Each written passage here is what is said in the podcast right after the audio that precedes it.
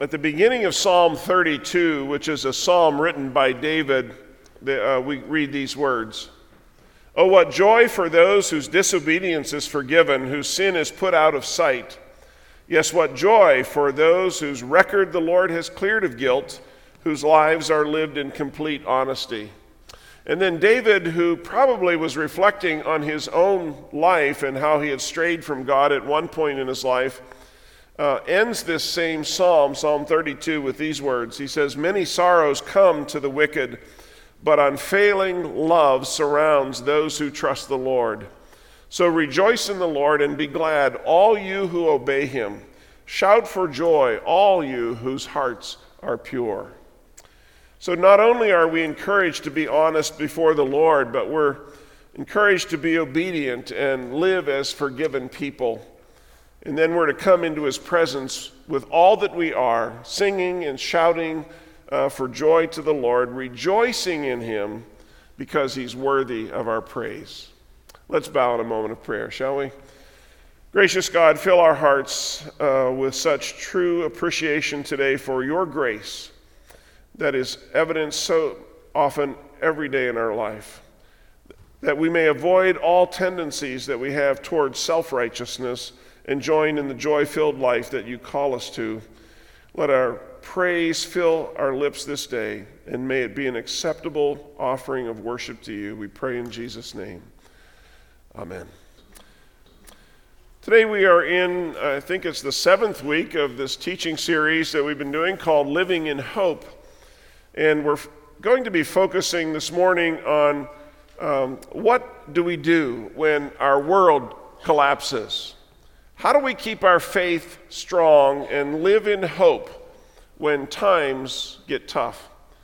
You know, the Apostle Paul in our lesson today is communicating with believers in Thessalonica because of his deep, deep love for them. And he's encouraging them to stand firm in a time when they were being persecuted. He's also encouraging them to stand firm against the tempter. And he reminds them that Jesus, the Good Shepherd, walks with them through all of these times in their lives, in the time of darkness that they're experiencing. And for me, one of the modern takeaways in this whole series and this message, particularly today, is that in the world in which we live, we see a lot of the me generation trying to find itself in self fulfillment. But the truth is that lasting fulfillment comes through relating to the needs and the growth of others. And we find our well being when we make our connection with other people. And so um, we'll get to all that and Paul's teaching and more this morning in just a few moments. But again, let's pray together, shall we? God, receive the prayers of your people today. We come humbly before you, recognizing that we live in frightening times when the news brings us stories of terrorism and pain and suffering and brokenness across this world. Surely violence and anger seems to be the way we too often choose to treat others and to respond to difficulty. So be with us, merciful God. We don't want to live in these ways. We seek your peace and your healing love. Our hearts are filled with concern for our families, for our friends, as well as those around us who are facing times of great difficulty or illness or even uh, death of loved ones. Every week we share the names of those for whom we seek prayers, knowing that you hear our cries. You respond in love, and yet in the midst of the darkness of this world, your light of joy uh, can abound within each of us as we share these moments of worship together. We're grateful for that. God, hear our prayers today for all those who are searching for meaning, for purpose in their life. Hear our prayer for those we love but can't seem to find any way to connect with, who have rejected family and friends and faith and everything we hold dear. Help us to trust you, to be faithful in prayer, and to leave those we love in your great hands. And we ask this all today through Christ our Lord. Amen. So, what do you do when your world caves in? How does a follower of Jesus respond when hard times come into our life? How do we keep our faith strong, and live in hope when times are tough? All of us face those questions because we all eventually go through some deep trials in this life. And when tough times happen, everything that we believe will be put on the firing line. Our faith will be tested. Many years ago, I learned an important truth, and it goes like this When hard times come, be a student, not a victim.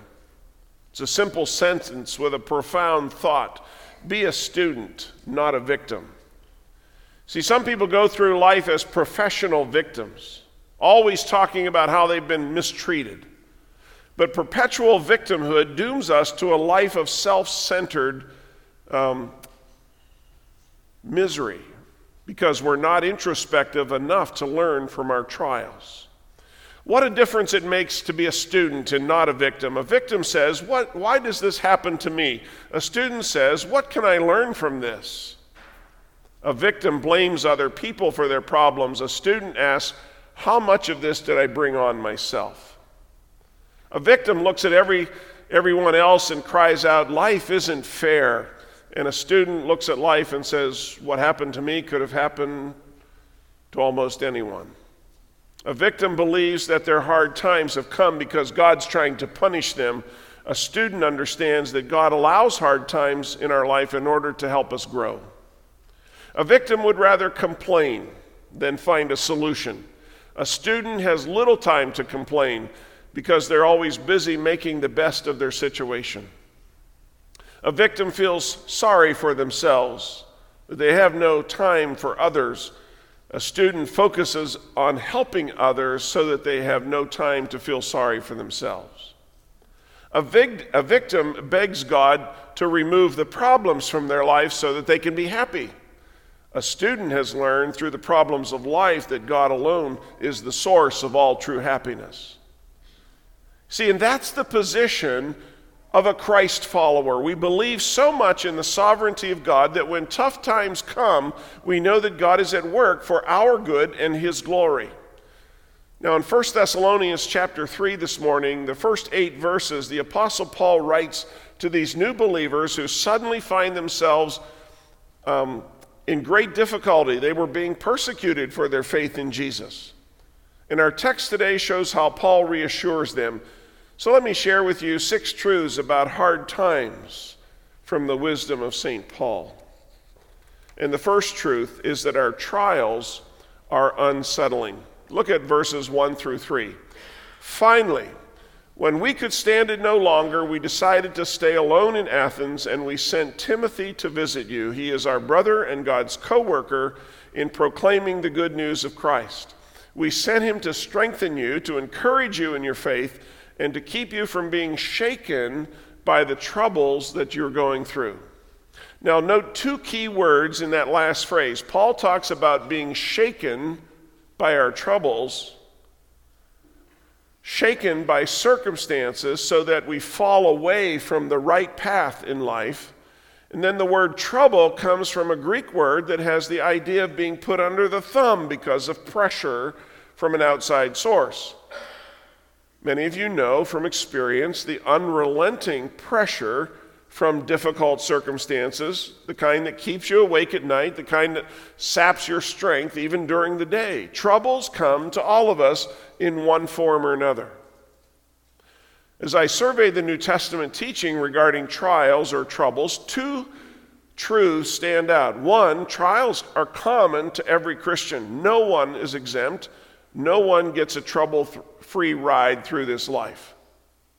And secondly, our particular trial doesn't matter as much as how we respond to it.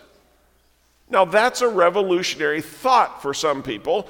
Often we focus intently on the details of the difficulties as if the difficulty itself were the most important thing in the world. It may seem so at the time, but it's not really true. God is much more concerned on how we respond than the trial itself. Why? Because most of the time, we don't have a choice about the bad things that happen to us in life. Usually they just happen without rhyme or reason, but we can control how we respond. In faith, or unbelief, in humility or arrogance, in forgiveness or anger, in hope or in despair. Our trials often come with very little warning. Life can be going smoothly for us on Thursday, and the following Tuesday we might be diagnosed with a form of cancer where the prognosis is grim. But you know, that's how life is sometimes. One day is good, a few days later, we may be fighting for our life. James 1, chapter, uh, chapter 1, verse 2 reminds us to count it all joy when we encounter various trials. But that's not possible if we're focused on the trial itself. However, if we shift that focus to God, then we can find something good even in life's worst moments. Now, here's the second truth about hard times our trials are appointed. Our trials are appointed. Look at the end of verse 3. But you know that we are destined for such troubles. Now, the phrase here, we are destined, comes from a verb that means to put or to place. It's Paul's very strong way of saying these hard times were placed here by God. They didn't just happen by accident. In fact, this is just the opposite of chance or circumstance. Someone has said, for the child of God, there are no accidents, there are only incidents. That may be the best one sentence summary of Romans 8:28 I've ever heard. No accidents. Incidents? Yes. Troubles? Yes. Heartache? Yes. Difficulties? Yes. Disappointment? Yes. Loss? Yes. Failure? Yes. Accidents? No. There are no accidents with God, only incidents that are appointed by Him for our good and His glory. Author Tony Evans uh, is of the opinion that everything that happens in this world is either caused by God or allowed by God. And maybe that's a better word than appointed for some of us, allowed by God. And Tony says there, there is no third category. Nothing ever just happens. Nothing is caused by someone or something that's outside of God's understanding and God's knowledge. That means there's no such thing as chance or fate or luck. So, with that important understanding, we move then to the third great truth regarding hard times, and that is that our trials are necessary. Verse 4 Even while we were with you, we warned you that troubles would soon come. And they did, as you well know. Now, some people may regard this as a negative, but let's look at it as a positive. I personally have much more confidence in someone who expects trouble and prepares for it than in someone who goes through life singing, hey, everything is always going to be roses. The truth is, every rose has its thorns, and sooner we understand that, the better we'll be. In Romans chapter 5, verses 3 and 4, Paul spells out how this process works. And he says, We can rejoice too when we run into problems and trials, for we know that they help to in- develop endurance. And endurance develops strength of character. And character strengthens our confident hope of salvation. We all want hope, don't we? But we don't want problems. But if we want hope to flood our heart, it starts with problems that lead to endurance, that produces proven character, that results in the Holy Spirit filling us with hope. I ran across a story about a man who announced that he had cancer, and he announced it on a Facebook post. But then he went on to give his testimony, and he said, In the past few days, my spirits have soared and sank as I pursue the Lord's will and consider what the future might look like. But never once have I doubted this that Jesus is Lord, that his blood has paid my ransom, and by his wounds I am healed. I have firm faith that my soul is saved by the grace and mercy of God and not by any accomplishment or merit of my own. I am so thankful that I am a child of the Father, redeemed by the Son, and sealed in the Spirit.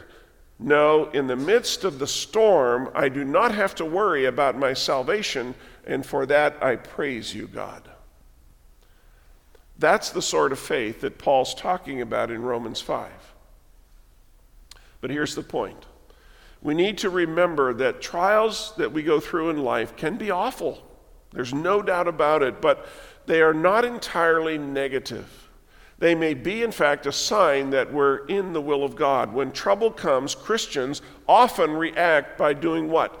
By doubting God, by doubting God's goodness, or that we're where God wants us to be in life. And often we think that we've done something wrong and God is displeased with us. Even some mature Christians react this way, as evidenced by Paul's words of reassurance to Timothy many years later when he said, Everyone who wants to live a godly life in Christ Jesus will be persecuted. And yet, storms often come to believers to make us able to stand firm rather than blow us away. And that's the fourth truth we need to remember when hard times come. Our trials are dangerous. Verse 5 That is why, when I could bear it no longer, I sent Timothy to find out whether your faith was still strong. I was afraid that the tempter had gotten the best of you and that our work had been useless. Paul reminds us that Satan is the one who tempts us to fall away from God during times of trouble. Paul knew that was a possibility, which is why he was so worried about these young Thessalonian believers. How does the devil tempt us in hard times? I can think of three very obvious answers. First, he tempts us to doubt God's goodness. He whispers in our ear that God has forgotten us, He doesn't care about us, he isn't, He's not a good God. But secondly, Satan tempts us to retaliate against others with, by, with anger and with resentment. And that's one of his favorite tools when difficult times involve problems with family and friends. And then, third, he tempts us to give in to despair and discouragement. Maybe we're sick and we feel as if we're never going to get better again. Or perhaps we've just gone through a divorce and we're feeling rejected and alone. Maybe we've lost a job and we don't feel like we're qualified to do anything.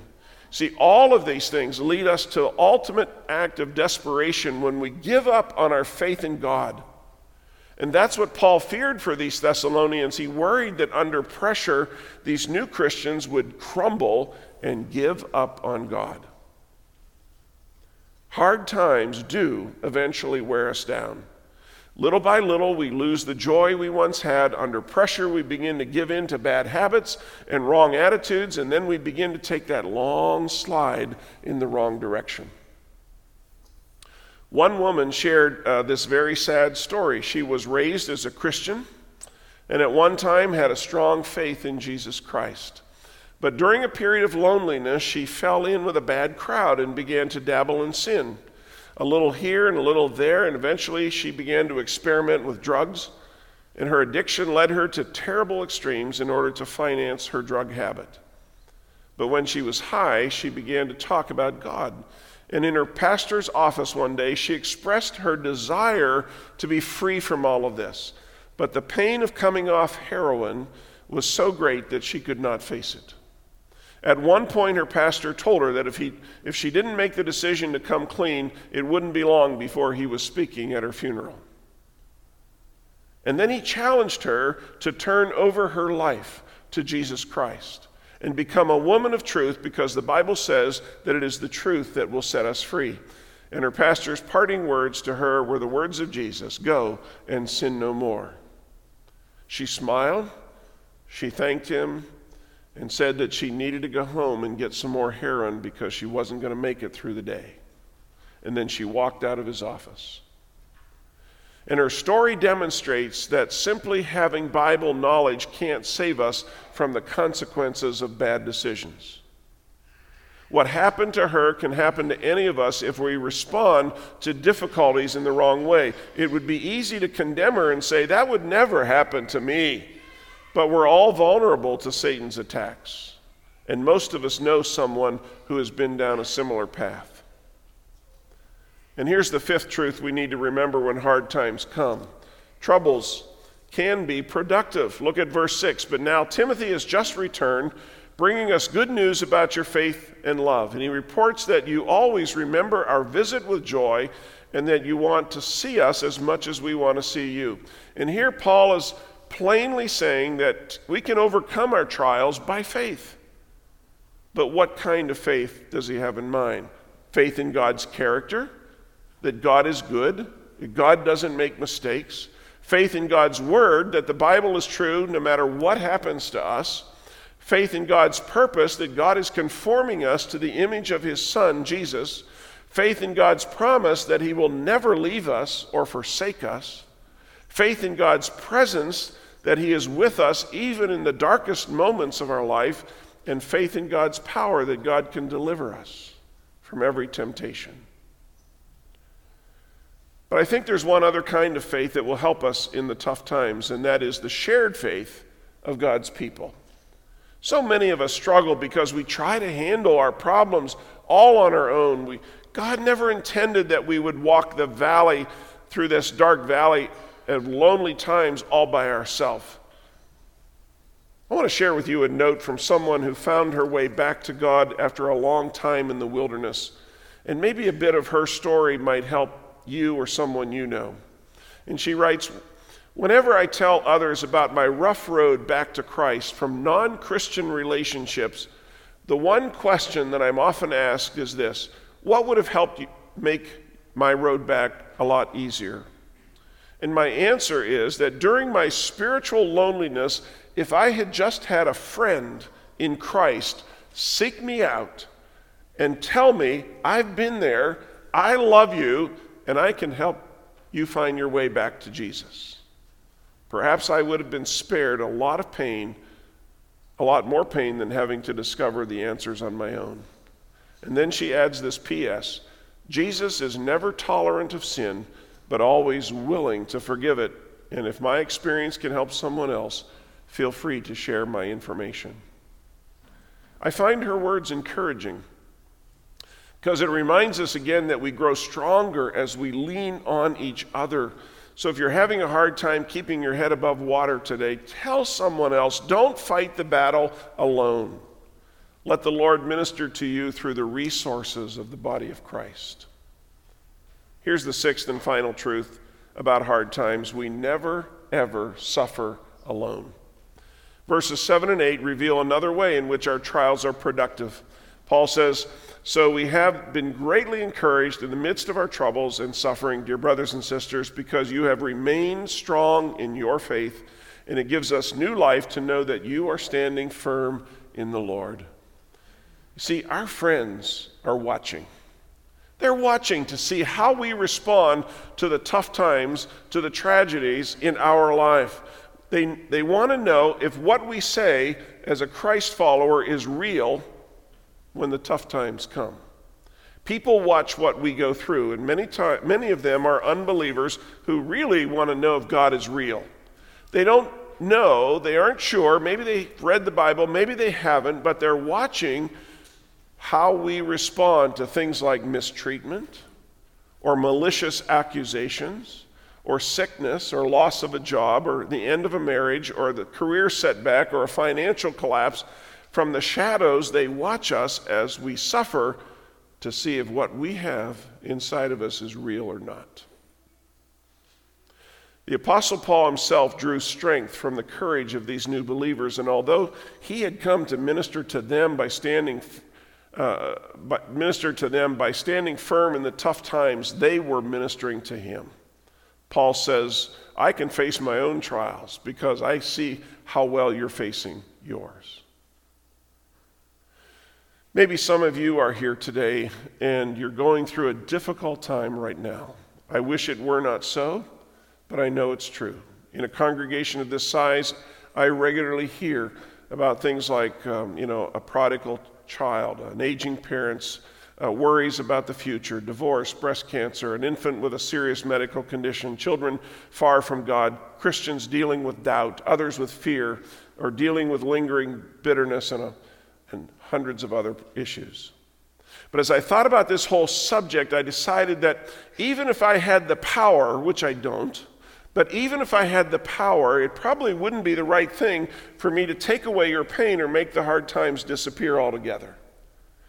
God uses the tough times as part of his plan to make us more like Jesus. There are no shortcuts to spiritual maturity. If I were to take away the pain, I might move too soon and block God's word in your life or God's work in your life because I see things from a human perspective. I might actually hurt instead of help, even though my motives would be good. In the Old Testament book of Job, chapter 23, it says, But he knows where I'm going, and when he tests me, I will come out as pure as gold. Now, we can have an easy life or we can have a deep faith, but we usually can't have both. There is no gold without the fiery furnace. Our hard times are designed to bring us closer to the Lord. The Bible says in Psalm 30, weeping may last through the night, but joy comes with the morning. Spiritual growth is about enduring our trials with grace and with courage, knowing that in the end, the clouds will part and the sun will shine again. God will make a way. We have a great God who loves us more than we can imagine. And so I invite you to look today to Jesus in order to have the strength that you need to get through whatever it is that you are facing today. Pray with me.